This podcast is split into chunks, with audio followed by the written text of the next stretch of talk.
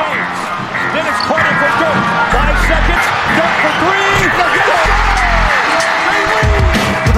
Van a zaj, nincs egyszer a végén, ha battog a spalding Minden nap élmény, blokkok és zsákok Na gyere megmutatom, ez NBA szerelem Keleten, nyugaton, robban a zaj Nincs egyszer a végén, ha battog a spalding Minden nap élmény, blokkok és zsákok Na gyere megmutatom, ez NBA szerelem Keleten, nyugaton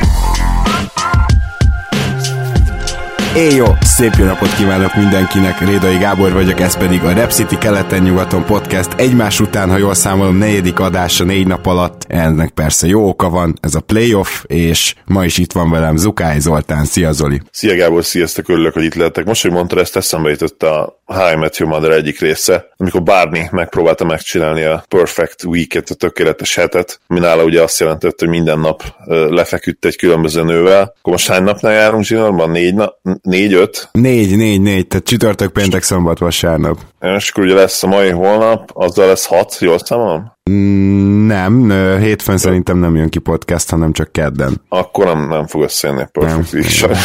Hát ez ilyen. Minden esetre mi ma szombaton rögzítünk, de ezt már vasárnap halljátok, kedves hallgatók, és szép vasárnapot, túl leszünk már az első játéknapon, a playoffban, és hát reméljük, hogy még vasárnap meghallgatjátok, mert már a két párharcunk maradt, ami ebből a szempontból ma indul. Nem is próbálkoznék tovább leírni itt azt, hogy éppen melyik nap van élőben, és melyik nap van akkor, amikor kikerül a podcast, hanem bekonferálnám vendégünket, mert ma Pándi Gergő fog segíteni ebbe a két párharcba, és itt is van velünk. Szia Gergő! Sziasztok, örülök, hogy itt lehetek, és örülök, hogy kezdődik a playoff. Mm, Már ugye, ahogy mondtad, túl leszünk négy meccsen, ha minden igaz, de, de szerintem azért a vasárnapi nap is jó lesz, illetve egész jó párharcok jöttek össze erre az első körre. Sajnos, nem sajnos, nekem valamit bánok, pont az egyik párharc, amiről fogunk beszélni, de legalább az első kör sem lesz unalmas. Én már tudom, melyik párharcra gondolsz be, szerintem a Gábor is. Szia Gergő, én is üdvözlek. Ha jól emlékszem, akkor küldtél nekünk egy nagyon érdekes statisztikát,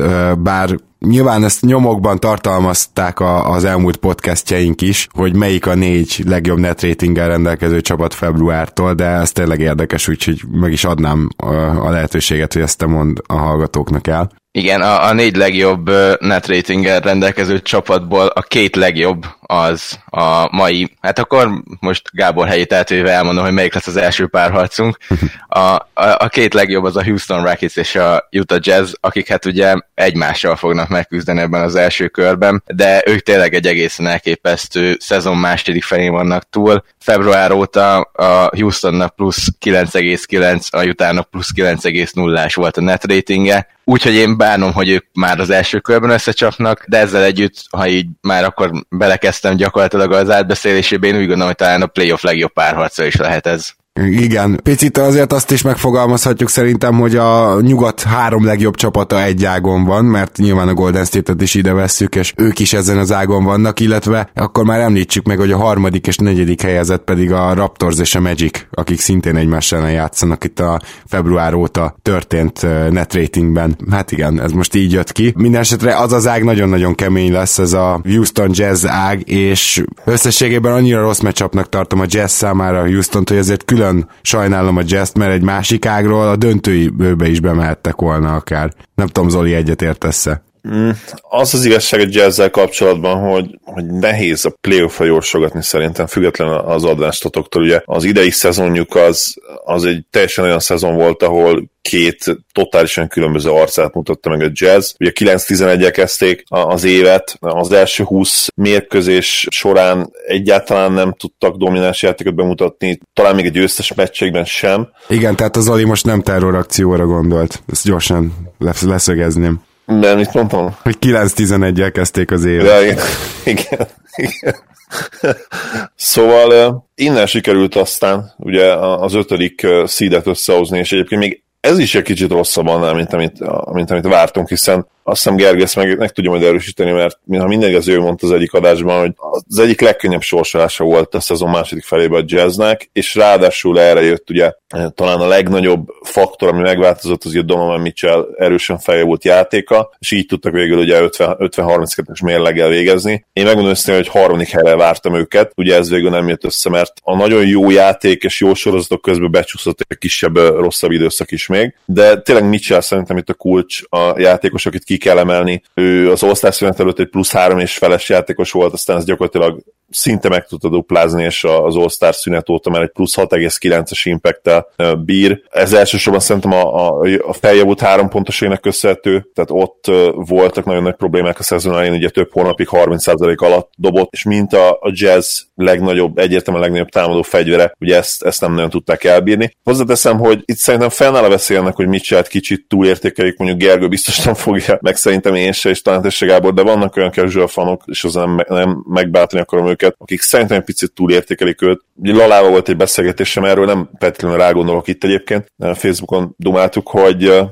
ez én véleményem szerint ez inkább rossz, tehát az impactja neki elvitathatatlan, tehát ha ő nem játszik jól, akkor az egész jazz offense beborul, ez nem kérdés, viszont ez szerintem amellett, hogy nyilván Mitchell nagyon-nagyon jó játékos, egy all szintű játékos már most, inkább annak szól, hogy, hogy mennyire hát kiegyensúlyozottan ez a roster. Igen, tehát, gyakorlatilag nincsen olyan ballhandler a jazzben, aki tudja is támadni a gyűrűt Mitchellen kívül, tehát nincs, nincs, nincs alternatívája gyakorlatilag. Így, így van, pontosan, vagy legalábbis olyan nincs, ugye Riki nagyon jól be tud kavirnyázni oda, és, és nagyon jó asszisztokat ad, de hát ő nem egy, nem egy jó finisher, még akkor sem, hogyha fejlődött az évek során, és ugye ő nem egy scorer, finoman fogalmazva sem. Tehát a ball handler az megvan, de playmaker az semmiképp nincs. Tehát az egyetlen igazi playmaker a, a jazzben én azt mondanám, hogy, hogy Donovan Mitchell és ezt nyilván tudja a Rockets is, úgyhogy nagyon érdekes lesz az, hogy, hogy hogyan próbálják majd kivenni gyakorlatilag az egyetlen, hát vagy elit, vagy, vagy talán legjobb formájában elit közeli támadójátékost a, a jazzből. Na Gergő, hogyan próbálják szerinted?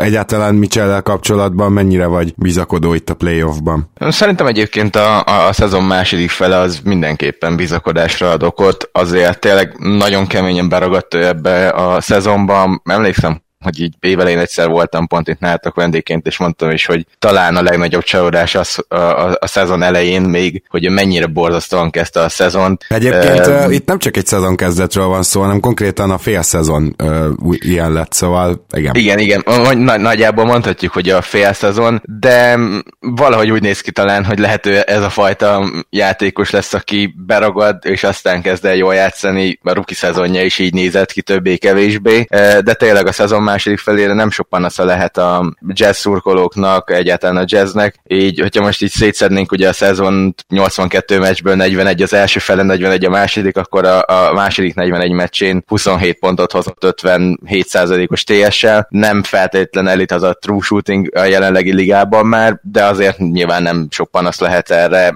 27 pont mellett, ez egy nagyon jó scoring teljesítmény, illetve még hozott mellé például 5, 5 asszisztot is, ami meg tényleg kell, mint egy falat kenyér a Jutában, mert Zoli nagyjából már ő is egyet szokott azzal érteni, hogy, hogy azért Rubiónak mm, hát ez a szezon egyáltalán nem sikerült olyan jól, mint amennyire szoktak, talán mondhatjuk így is a, a szezonjai. A Ennek... tavalyi szezonja sokkal jobb volt, az igen, nem kérdés. Igen illetve hát a minnesota meg ugye sokkal jobb játékszervező volt legalábbis a számok alapján, az már tavaly is kicsit visszábesett ez a rendszernek is köszönhető, de, de tényleg a, a játékszervezésben mintha nem nagyon találná meg a helyét Snyder Rubio-nak, vagy Rubio nem találja meg a saját helyét Snyder rendszerében, lehetne ezen vitatkozni, vagy lehet egyikőjük se találja meg a helyét a rendszerben Rubiónak, de, de így viszont Donovan Mitchellre pláne nagy szerep hárul. Viszont ennek ellenére én nem Donovan Mitchellre hegyezném ki ezt a párharcot, hanem sokkal inkább Rudy Gobertre. Szerintem a fő feladata a Houstonnak az lesz, hogy valahogy Rudy Gobert leszedjék a pályáról,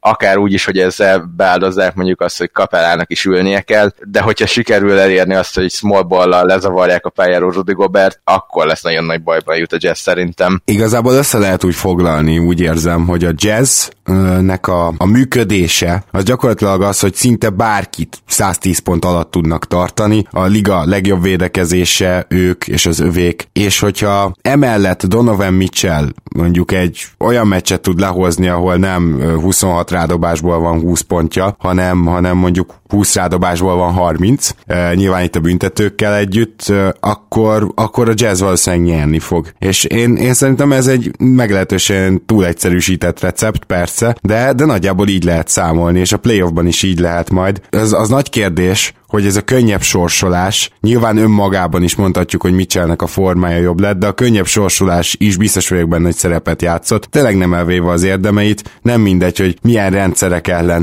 milyen védekező rendszerek ellen mész, és hát a Houston az gyakorlatilag a jazznek tényleg a rémálma, a Houstoni védekező rendszer, és nem, nem csak Mitchellről beszélek kifejezetten, ugye a Houston az vagy egytől négyig, vagy egytől ötig tényleg mindent elvált. Idén, idén kezdtek erről picit leszokni, de ők rengeteg switch-et alkalmaznak, és hát az ellen ugye akkor vagy jó, hogyha mondjuk két-három Donovan mitchell van, vagy tényleg olyan játékosaid, akik vagy postból, vagy, vagy, vagy a periméterről meg tudnak verni egy-egy mismatchet, mert ugye a, az elváltások, switchek után kialakulhatnak olyan párosítások, hogy a kisembert a nagy ember fogja, a nagy embert a kisember fogja, stb. Na most a jazznek gyakorlatilag van Mitchell, és bizonyos fokig van Favors, aki nyilván nyilván posztjátékban azért nem rossz, és ott uh, tud érvényesülni. Ez nem tűnik elégnek, és ez, ezért mondtam azt, hogy szerintem szörnyű meccsap a jazznek a Houston, mert a Houston most egészséges, és ezért képes lesz vált, váltani majd védekezésben. A jazznek pedig szerintem ez a kriptonítja, nem hiszem, hogy ezen át tudnak lendülni ezzel a játékos állományjal. Ezt egyébként, hogy, hogy a Rockets nem a legjobb matchup a jazznek, még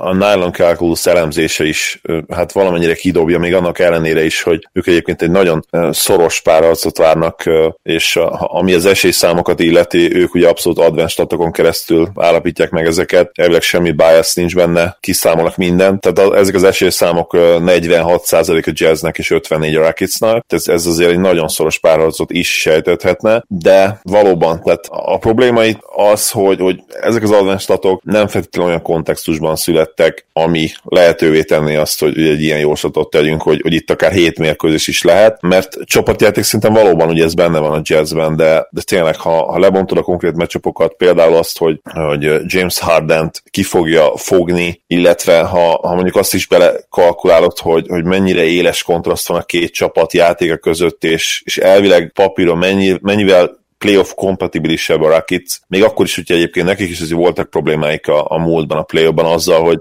hogy Harden nem feltétlenül tudja mindig ugyanazt a hatékonyságot hozni, és azért ugye nagyon ráépült ez, ez a Rockets offense. Még talán mondhatnánk azt is, hogy hasonlóan egyébként a Jazzhez, ugye mitchell kapcsolatban, csak természetesen Harden egy lényegesen jobb játékos, és, és amióta van CP3, és amikor ő egészséges, akkor azért többféleképpen tudnak meccset nyerni, mint előtte, és már nem feltétlenül van szükség arra, hogy, hogy Harden megőrüljön akár a play is, én azt gondolom, hogy talán a védekezésük is egy kicsit underrated, nem tudom, hogy ezzel egyetértetek el. Hát én annyit uh, dicsértem a Houston védekezését az elmúlt két hónapban, hogy itt a podcastben biztos nem, de egyébként úgy általában egyetértek, és tegyük gyorsan hozzá, hogy itt is a Houston védekezése az, ami miatt azt mondom, hogy az esélyesei a párharcnak, mert a jazz nem fog tudni vele mit kezdeni, tehát ez lesz szerintem a fő faktor.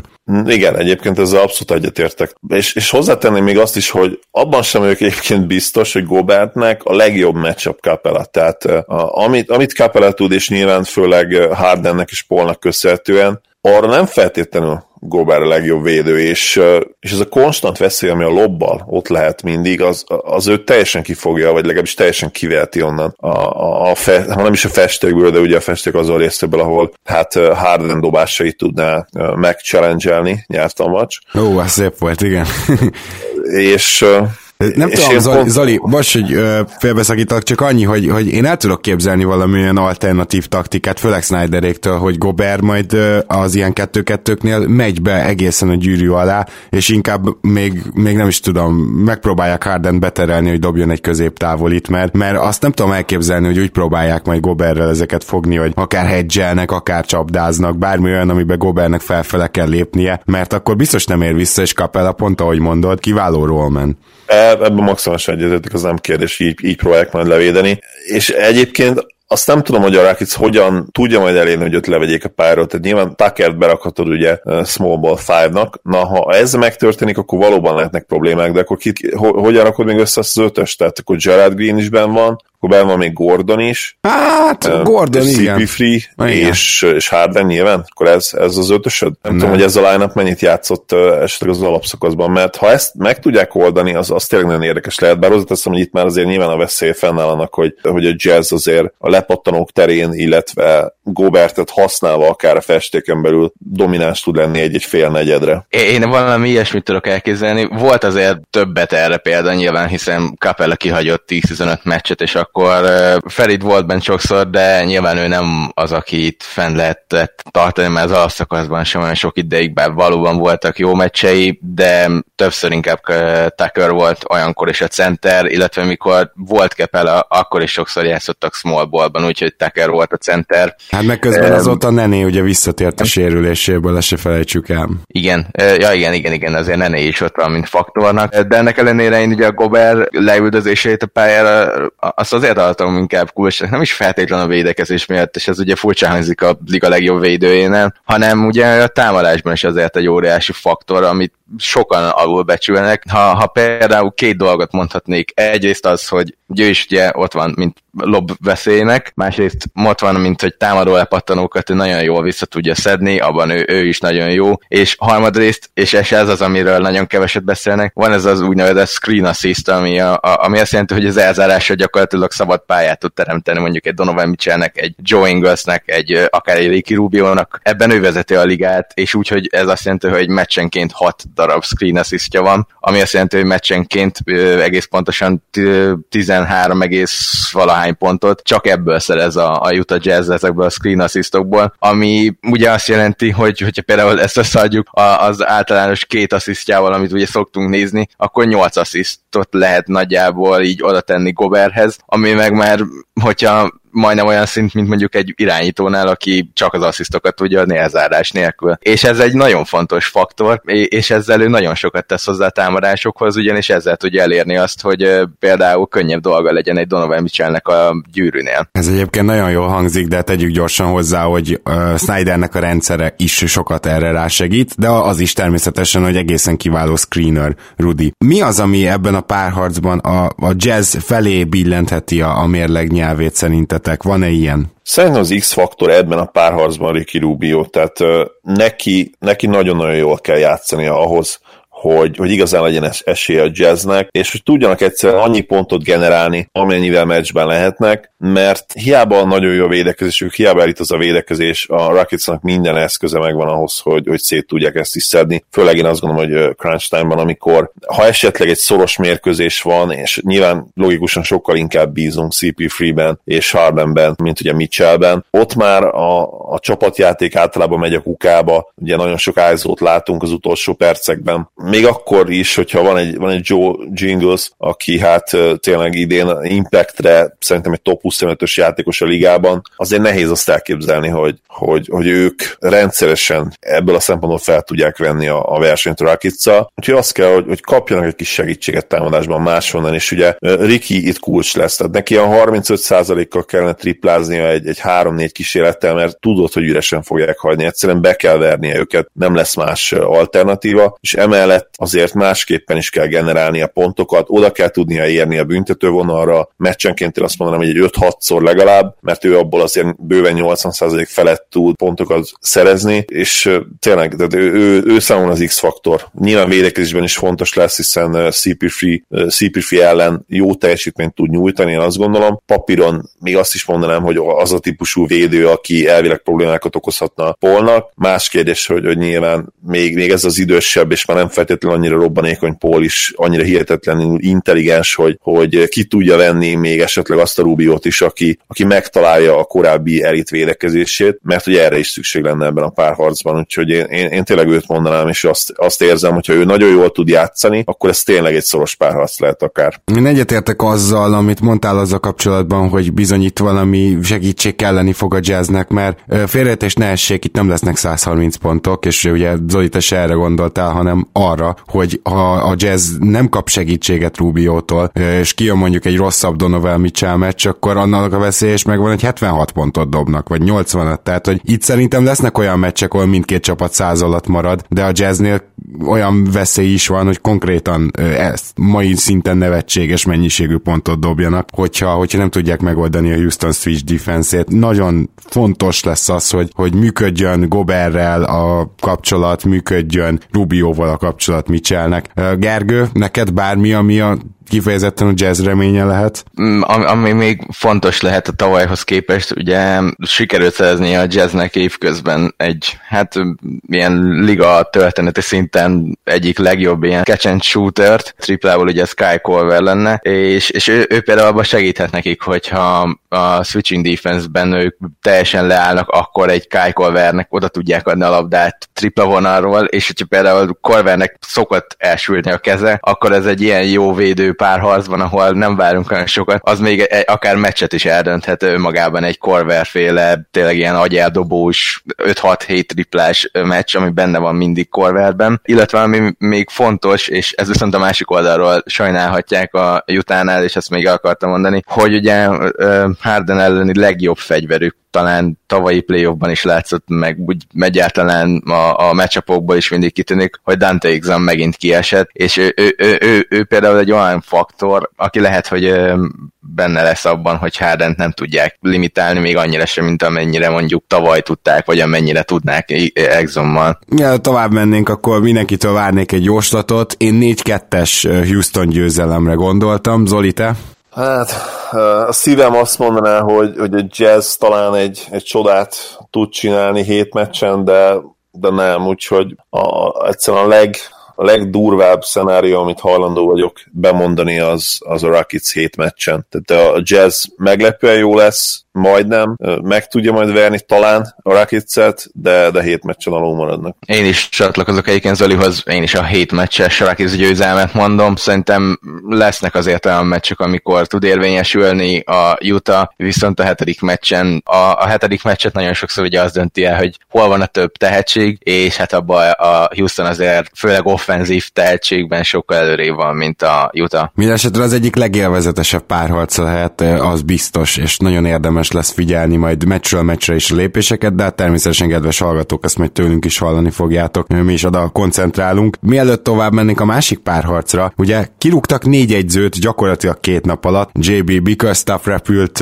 egyébként a GM-mel együtt Memphisből, aztán ugye Larry Drew Clevelandből, ami nekem kicsit ilyen VTF, és meg is akartam kérdezni Gergőt, hogy ez most miért volt fontos, és hát nyilván Luke Walton, a Lakers végül megvált tőle, a leges leginkább inkább bombaként ért engem legalábbis a hír. Persze tudtam, hogy nincsenek jobban a vezetőséget, de Jörget is kirúgták. És csak utóbbira szeretnék én egy picit reagálni. Nekem nagyon-nagyon furcsa, hogy azt az egyzőt, aki a Las Vegas-i képest, ami nem feltétlenül jelképezi minden szakértő véleményét, de azért nagyjából szakértői vélemények alapján összeállított otcok, és ebben, ha jól tudom, valami 12-vel, 12 győzelem mellett jobb a Kings, és biztos vagyok benne, hogy ez a különbség, ez top 3-ban van, mert még, még a bucks is azt hiszem 51-re várták, és aztán lett 60, tehát még az, az sincs ott. Na, hát, hát egy ilyen egyzőt sikerült kirúgni. Konkrétan Jörgernek szóba kell kerülnie szerintem az évegyzője díjnál, nem mint első helyre esélyes, de a második helynél van egy hatalmas csoport, akiről beszélgetni fogunk, ő is mindenképpen benne van,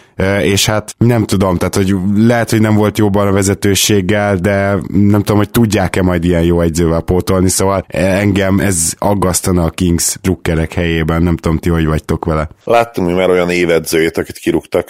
Neked ezt, nem, neked ezt nem kell elmesélni, Gábor, nem is olyan régen történt. Az az igazság, hogy, hogy elsőre ez, ez, ahogy mondtad, ez ilyen dupla VTF történet, viszont nagyon érdekes dolgok történtek, illetve nem történtek azóta, mert tegnap estével bezárólag legalábbis még ez igaz volt, hogy egyetlen írd és mond, egyetlen Kings játékos fejezte ki eh, nem tetszését eh, social médián, a közösségi médiában, ami már önmagában nagyon érdekes, és voltak olyan plegykák, amelyek szerint hát Jörger olyan szinten nem volt ez a, ez a players coach, tehát, tehát olyan szinten nem volt új hullámos edző, ami ugye az NBA-t illet, hiszen mindig elmondjuk, hogy hát a mai ligát azért a játékosok uralják. Egy-két kivételt találtak itt, vagy nyilván, akiket szintén mindig megemlítünk, úgyhogy most nem is fogom megtenni. Lehet, hogy, hogy Jörger nem nem volt ez az edző, akiben megbíztak, akit, akit szerettek a játékosok. Ha tovább megyünk, és, és egy konkrét húzását nézzük meg, simán elképzelhető, hogy őt azért rúgták ki, Vlade azért rúgta ki őt, mert nem volt, nem volt hajlandó Beglit kezdetni. Azt hiszem talán akkor sem, amikor már egyértelműen vált, hogy, hogy Begli, hát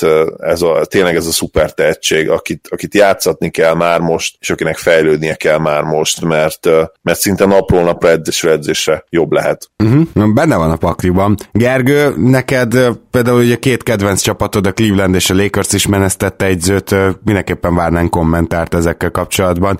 Cleveland mi a fenének rúgta ki Drew-t? Először még azt akartam, meg akartak téged erősíteni, hogy a Kings volt a leginkább felülteljesítő, 13 és fél győzelemmel mentek a Zanderover felé, úgyhogy ők lettek abban a legjobbak az Orlandót megelőzve, tehát ebbe csak téged akartak megerősíteni. Aztán uh, ugye, hát igen, én a, a Clevelandet és a Lakers-t is kedvelem, nem mondanám azt, hogy ugye fan vagyok, vagy ilyesmi, mert, mert ezt mindig kiszoktam én emelni, hogy én LeBron Jamesnek vagyok a fanya, és a többi az uh, maximum még Ben Simmons tudnám ide venni, akit nagyon szeretek. Én, én inkább így megyek a csapatokhoz, úgyhogy ezért nem, szokt, nem, nem, nem, nem szeretem, hogyha valaki azt mondja, hogy én Lakers szurkoló vagyok, vagy Cleveland szurkoló vagyok, csak én játékosokat szeretek. Egy, ezt a kis intermezzo után, hogy miért rúgták ki Larry Drew-t, Igazából az az indoklás, és én ezt meg is értem, hogy egyszerűen ők olyan edzőt akarnak most, akinek az a fő képessége, az a fő profilja, hogy a fiatalok fejlesztése. Ugye most van egy Sextonjuk, ott van ugye a jövőbeli egyik MVP, akiből ezt ki is kell hozni Larry Nance személyében, és, és, és ugye a, a draftról pedig hát top 5-ös pick lesz, ha minden igaz. Hogyha például úgy jön ki, akkor én RJ Berettet gondolom a legjobb fitnek Clevelandbe, akkor nyilván őt is fejleszteni kell, aztán van még nagyon sok második körös pickük, és, és most egyszerűen ez a fő profilja az egész Clevelandnek, szeretnék felépíteni építeni alulról ezt a csapatot. Ugye nem is nagyon tudnak most igazolni senkit, tele vannak, tele van a cap, úgyhogy tényleg ő nekik most ez lesz megint csak a cél. Larry Drew-t erre nem találták alkalmasnak. Egyébként nem, nem, nem nagyon lehet megítélni az ő edzősködését, mert ugye nyilván ebben a csapatban inkább a tankolás volt a cél, ez egy ilyen arra volt felépítve, vagy fel nem építve, hogy tankoljon, úgyhogy ezt én el tudom fogadni, hogy nekik ez, ők úgy gondolják, hogy erre ő nem volt jó, el tudom azt is fogadni, hogy ugye Dan Gilbertet ismerve lehető úgy volt, hogy jó, akkor, hogyha már Tylút kirúgtam, akkor az egész staffot kirúgom onnan, mert hát mégiscsak emlékeztet arra, hogy volt itt egy LeBron James, és mindenkit innen el kell takarítani, akiről eszembe jut, hogy volt egy ilyen játékosom. Tehát ugye Dan Gilbertnek vannak ilyen dolgai, úgyhogy én azt mondom, hogy egyébként ezen az edzőkirúgáson nem voltam annyira meglepődve, mint mondjuk te, és ugyanígy nem voltunk ugye meglepődve voltunk kirúgásán is, bár hozzátéve, hogy a Magic féle lemondás után úgy kicsit talán mégiscsak azt vártam, hogy hát ugye az volt az egyik fő indok elméletileg a lemondás, hogy ő nem akarta kirúgni Luke Walton, ja. vagy nem, hanem hogy ő ki akarta rúgni Luke Walton, a többi vezetőségi tag pedig nem akarta, aztán ehhez képest két-három nappal később mégis kirúgták, ami egy nagyon furcsa dolog egyébként, hogyha így belegondol az ember. Ilyen, ilyen tök nagy bizalomvesztés is lehetett ott.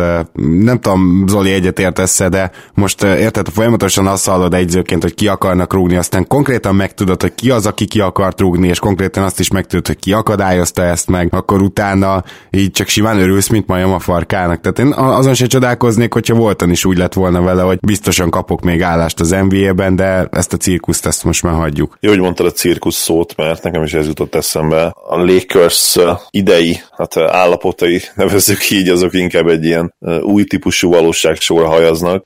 Nem láttam soha Kardashian részt, de valahogy így képzelem el, hogy, hogy így zajlódhatnak le ott az események. Az a baj, hogy nehéz, nehéz igazán állást foglalni, meg véleményt mondani. Nyilván, nyilván abból valamire azért következtethetünk, hogy, hogy Magic lelépett, és ugye voltan kirúgták rá pár napra, de olyan e, egymásnak merőben ellentmondó hírek jöttek onnan, az elmúlt hónapokban, és itt LeBron James személyére is gondolok, hogy most akkor neki mennyi beleszólása van, ő, ő hogyan irányítja, vagy nem irányítja ezt a franchise, ugye ez egy örök harc, nem csak nem csak a, rajongói körében, hanem ugye köztünk is itt a podcastban, illetve tudom, hogy Gergő, te is jó pár ilyen beszélgetésben, vitában benne voltál az évek során. Az valószínűnek tűnik egyébként, hogy arról is lehet itt szó, hogy egyszerűen új lappal akartak nyitni a következő évre, és, és azt akarták, hogy, hogy egy olyan, olyan embert tudjanak odavinni, aki nem volt részese az elmúlt egy év húzavonáinak, harcainak, és ez nagyon fontos lehet a, az FA szezon előtt. Tehát én nem hiszek abban, hogy, hogy egy olyan szemét akarnak majd most odavinni, akit, akit abszolút irányítani tudnak. Genie Boost én nem így ismerem,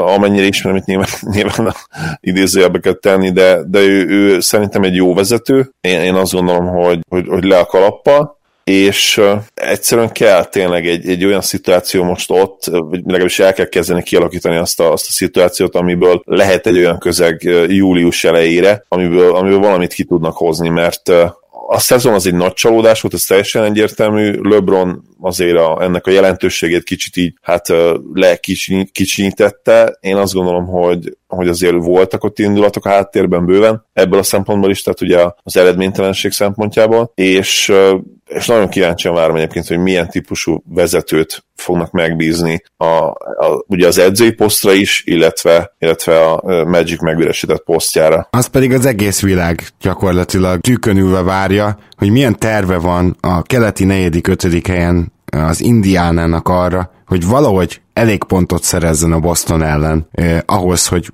egyáltalán meccset nyerjen. És ez tényleg tök durva így mondani, mert biztos vagyok benne, hogy azért nem lesz ez söprés, de hogyha így az oladépó nélküli indiánán ránéz az ember, akkor tulajdonképpen az az, amit nem hiszel, hogy ez az Indiana tud majd úgy támadni, hogy legalább 110 pontig eljusson. Kifejezetten megverték őket ráadásul a legutóbbi találkozó alkalmával, akkor dominált a Celtics, úgyhogy ennek függvényébe kérdezem, hogy Gergő, szerinted miben reménykedik az Indiana? Ha benyomhatok egy fél mondatot, Wesley Matthews ISO, all day baby. Ennyi. Ez pontosan jól jelezte a helyzet súlyosságát, amit Zoli most bemondott, úgyhogy Gergő, tiéd a terep. Hát szerintem az Indiana Pacers mindenképp abban reménykedik, hogy tovább jut, de hogy ne ilyen egyszerűen fogalmazza meg, én nem tudom egyébként, hogy mi lehet nekik az esélyük, hogy őszinte legyek. Ez lesújtó volt ez az Indiana Pacers féle utóbbi pár meccs, tehát itt, amit az utóbbi időben hoznak, ugye február vége óta, hát az egy ilyen playoff küzdő csapatot láttunk a még keleten is, csak nyilván már volt annyira jó a mérlegük, hogy ne kell, nem, nem kellett valójában küzdeni érte, de én sok esélyt nem látok ebben a párharcban, pont azért, amit te mondasz, egyszerűen nincs meg az az ember Oladipó nélkül, akire így azt mondanád, hogy jó, akkor őre hozzá mindig oda lehet adni a labdát, és majd ő, ha nem is minden esetben meg fogja oldani, de azért az esetek nagy részében, és, és ilyen ember nélkül nem hiszem, hogy a playoffban sokáig el lehet jutni, eh, mert hogy egyszerűen, hogy ez, a, ez így nem foly, ez nem működik, még a, főleg nem egy Boston Celtics ellen, akik védekezni mindig nagyon tudnak, akiknél ott van egy Brad Stevens, aki úgyis úgy fog reagálni, hogyha azt látja, hogy na most az Indiánában éppen Bogdanovicnak elsült a keze, akkor most őt kiszedjük a játékból, ha éppen azt látja, hogy Miles Turnernek vagy Darren Collisonnak megy, akkor őt kivesszük a játékból, mert hogy őket ki lehet venni a játékból ellentétben a sztárokkal, mondjuk egy Oladipóval az Indiánában, vagy egy másik oldalon egy Irvinggel, akiket hiába akarsz kivenni,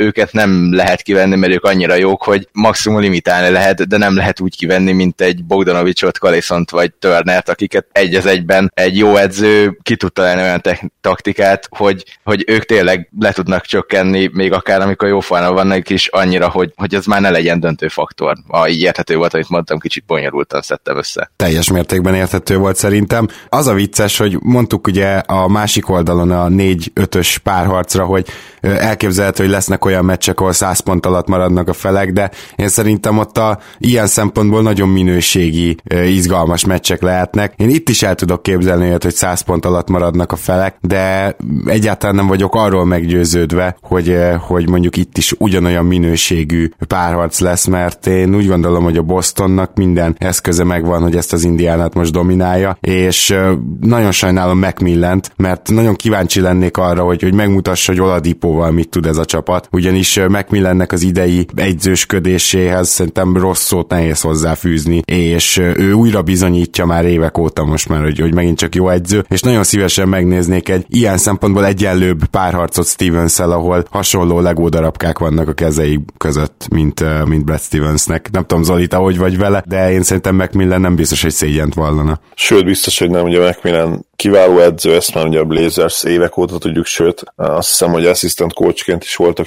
sikerei jóval korábban, Említettétek Bogdanovicsot, rá térjünk ki külön, mert van egy nagyon érdekes dolog, amit így felfedeztem a game logokban. Március végén volt egy hihetetlenül brutálisan jó sorozata, nem lehet más mondani erre tényleg. A legrosszabb doboz százaléka, amit ezen négy meccs alatt hozott, az 53 százalék volt a mezőnyből. Volt egy 35-5-3-as meccse, ahol konkrétan 13 per 16-ot hozott le a Nuggets ellen. Azt, volt szerencsém azt hiszem élőben is nézni azt a mérkőzést utána 28-2-4-es meccs, ott 55%-kal dobott ugye az előző 81% után, aztán volt egy 61, 61,5%-kal összehozott 27 pont, és aztán egy 22 pont, ahol ugye hát 53%-kal dobott. A probléma az volt, ugye, és itt 35, 28, 27, 22 pontot tett be a közösbe, és a Pacers három mérkőzést elveszített ebből a négyből. Egyedül a nuggets tudta megverni hazai pályán, szóval ez is már jelzi azt, hogy amikor Bogdanovics tényleg olyan színvonalon színvonalon játszik idén, ami gyakorlatilag egy all-star szint, de nincsen más mellette nagyon, aki fel tud nőni a feladathoz, akkor is el tudnak veszíteni mérkőzéseket, és ez még akkor is igaz, hogyha egyébként az egyik mérkőzés, amit így elbuktak, az, az egy két pontos vereség volt pont a mostani ellenfél ellen, és akkor is idegenben a Celtics ellen. A másik kettő pedig ugye szintén playoff csapatok ellen volt, mert az OKC ellen idegenben, illetve az Orlando ellen hazai pályán. De hát, ezek a vereségek úgymond beférhetnének, de a Pacers problémája nyilván az, hogy, hogy ilyen csapatokkal fognak találkozni a play hiszen a rájátszásban vagyunk már. Konkrétan azzal a celtics mondom, aki, aki még Bogdanovics hihetetlen mérkőzés ellenére is azért eh, meg tudta őket verni. Szóval ez, ez itt tényleg a, a diffi ennél az alakulatnál, hogy, hogy nincsen, tehát nem tudunk olyan legjobb esetőséget sem megfogni szerintem, mert hogy Turner nagyon jó idén, ugye kiváló védő, de nem az a játékos, aki mondjuk 20 pontot bedob neked a közösbe, és akkor egy jó Bogdanovics meccsel kiegészülve ott vagy, hogy, hogy megvan a győzelem. Tehát itt tényleg a legjobb esetőség az, hogy a Pacers valahogy egy meccset össze tud hozni, vagy egy gyenge Celtics dobóforrájának köszönhetően, vagy esetleg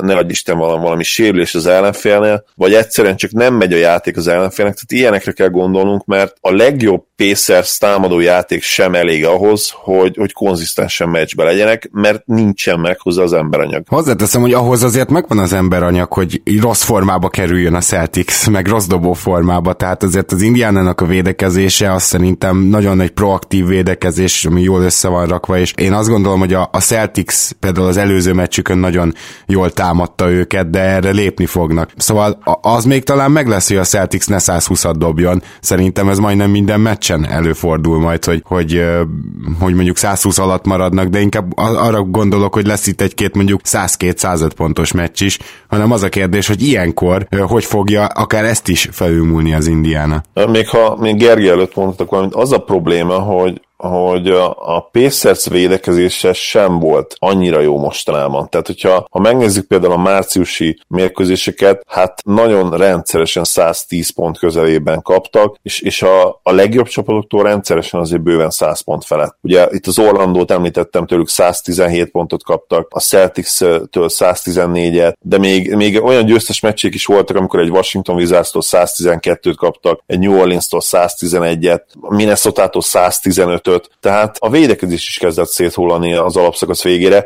és ezt például gyönyörűen megmutatta, megmutatta az utolsó mérkőzés, ami nyilván utolsó alapszakasz meccs, nem feltétlenül kell messze menő következtetéseket levonnunk belőle, de hát 134 pontot kaptak például az Atlanta Hawks-tól. Úgyhogy az a baj, hogy azt sem látom magam előtt, hogy a, hogy a Pacers védekezéssel kiegyensúlyozott lesz az egész párharc során, és ha az sem lesz az, akkor nekik tényleg nem csak, hogy reszeltek, de, de valószínűleg négy meccsen. Hát akkor tényleg négy meccsen. Gergő, mi az, amit még ez a párharchoz így hozzátennél? Ugye a védekezés igen az egyedüli dolog, ami be tudnak kapaszkodni, viszont a, azt pont akartam is mondani, amit Zoli mondott, hogy az utóbbi időben az is eléggé kezd összeesni. Nyilván ez lehet azért is, mert már úgy voltak, hogy itt a szezon vége kicsit leeresztettek, és akkor elő tudnak ők még hozni jó védekezést, viszont az a bajom nekem ezzel, hogy, hogy egyszerűen a, amikor egy Boston ellen játszol, akkor azért bármennyi gondjuk is volt, bennük mindig benne van az, hogy akár támadásban is eldurran Irvingnek az agya, vagy eldurran, akár mostanában már még ugye, és erről beszélni kell valamennyit, hogy Haywardnak is elkezdett mostanában konzisztensen jó meccsei lennek, például a, a, múlt, a múlt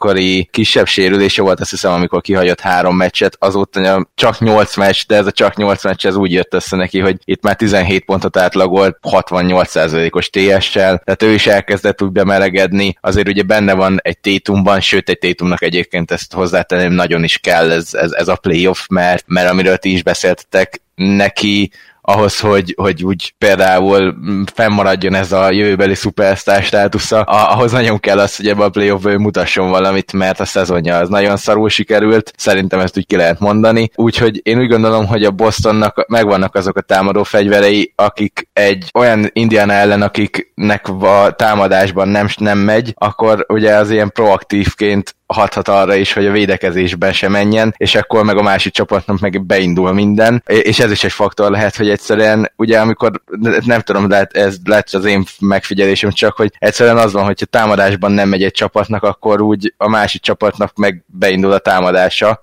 mert hogy ők érzik, hogy, hogy ők dominálnak, és egyszerűen azt, fog, azt érzem, hogy itt, ez, itt is előfordulhat ez. Benne ez egy elég, ez, ez egy elég suta megközelítés, de én néha szoktam ilyen sportpszichológiai dologgal megnézni az ilyen meccseket, és egyszerűen azt érzem, hogy itt az lesz, hogy, hogy még egyszerűen a védekezésük se fog működni, és a Celtics mm, szerintem bántóan simán túl fog menni az Indiánán, ami pedig sokkal többet érdemelne, mert egyébként az alapszakaszuk nagyon jól indult, és Oladipóval tényleg nagyon jól néztek ki. Tedd már meg, hogy egy tippel kiegészíted ezt a hát nem túl szép képet az Indiana számára. Hát igazából lehet, hogy konkrétan a Boston fogja azt mondani, hogy, hogy szeretné elhúzni ezt a szériát, hogy Smart visszatérdessen a Bucks ellen minél hamarabb. Én azt mondom, hogy ez a Gentleman's Sweep-et látom én, tehát ez a 4-1-es Boston továbbjutást. Azért az Indiánának csak lesz remélem egy meccse. Nagyjából hasonló indokokból én is négy egyet mondok. Én, én söprés jósolok a Celtics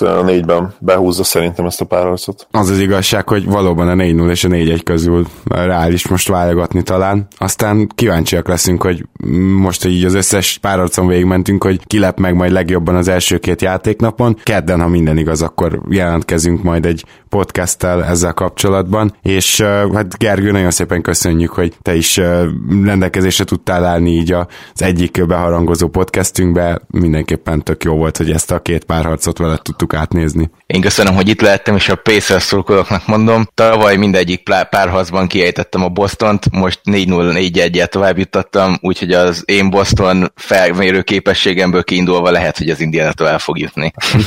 úgyhogy, úgyhogy e- ennyi, hogy legyen valami pozitívum is az Indiánáról, és akkor köszönöm, hogy itt lehettem. Sziasztok! Gábor mondtad, hogy feltetted a kérdést, hogy melyik csapat lep majd meg minket. Pont ezért nagyon érdekes a playoff, mert még, még azt mondanám, hogy a legegyértelműbb párharcokat is azért legalábbis végeredményben sokszor nehéz megtippelni, mert azért például egy 1, 1 és 8-as meccsap nem sűrűn szokott meglepetést hozni. Idén azért ez is talán különböző lehet, bár inkább, inkább mondjuk a 2 hét az, ami érdekes lehet ugye nyugaton. Mi se tudjuk igazából, hogy, hogy, hogy mi fog majd itt kisülni az első körben. Ugye voltak nagyon-nagyon őrült elsőkörös playoffok az elmúlt években, emlékezhetünk még egy, még egy ahol a Celtics, illetve a Bulls játszott egy hihetetlen párharcot, de voltak nagyon, nagyon unalmasak is, úgyhogy tényleg nem tudjuk. Nagyon várjuk, illetve vártuk a tegnapi napot, ugye ezt vasárnap halljátok, illetve a mai élőket. Egy élőt mindenképp ugye be tudunk vállalni, a másik még közös sportegyes lesz, úgyhogy nagyon várunk benneteket este 7 órától, ha, ha minden igaz. Így van, és majd keressétek természetesen a Facebook oldalunkon a linket, mert azt már jó előre ki fogjuk rakni, és nagyon szépen köszönöm Zoli, hogy itt voltál ma is. Én is köszönöm, és Gergő neked is, hogy, hogy megint segítetted a, a munkánkat szakértelmeddel. Hajrá mindenkinek a csapata, ahogy tegnap is mondtam. Nagyon remélem, hogy, hogy jó meccsek várnak ránk. Sziasztok! Kedves hallgatók, köszönjük szépen, hogy minket választottatok ezúttal, és reméljük, hogy minőséginek találjátok a playoff beharangozóinkat, és akkor most már majd playoff elemzés, playoff meccs elemzés következik. Sziasztok!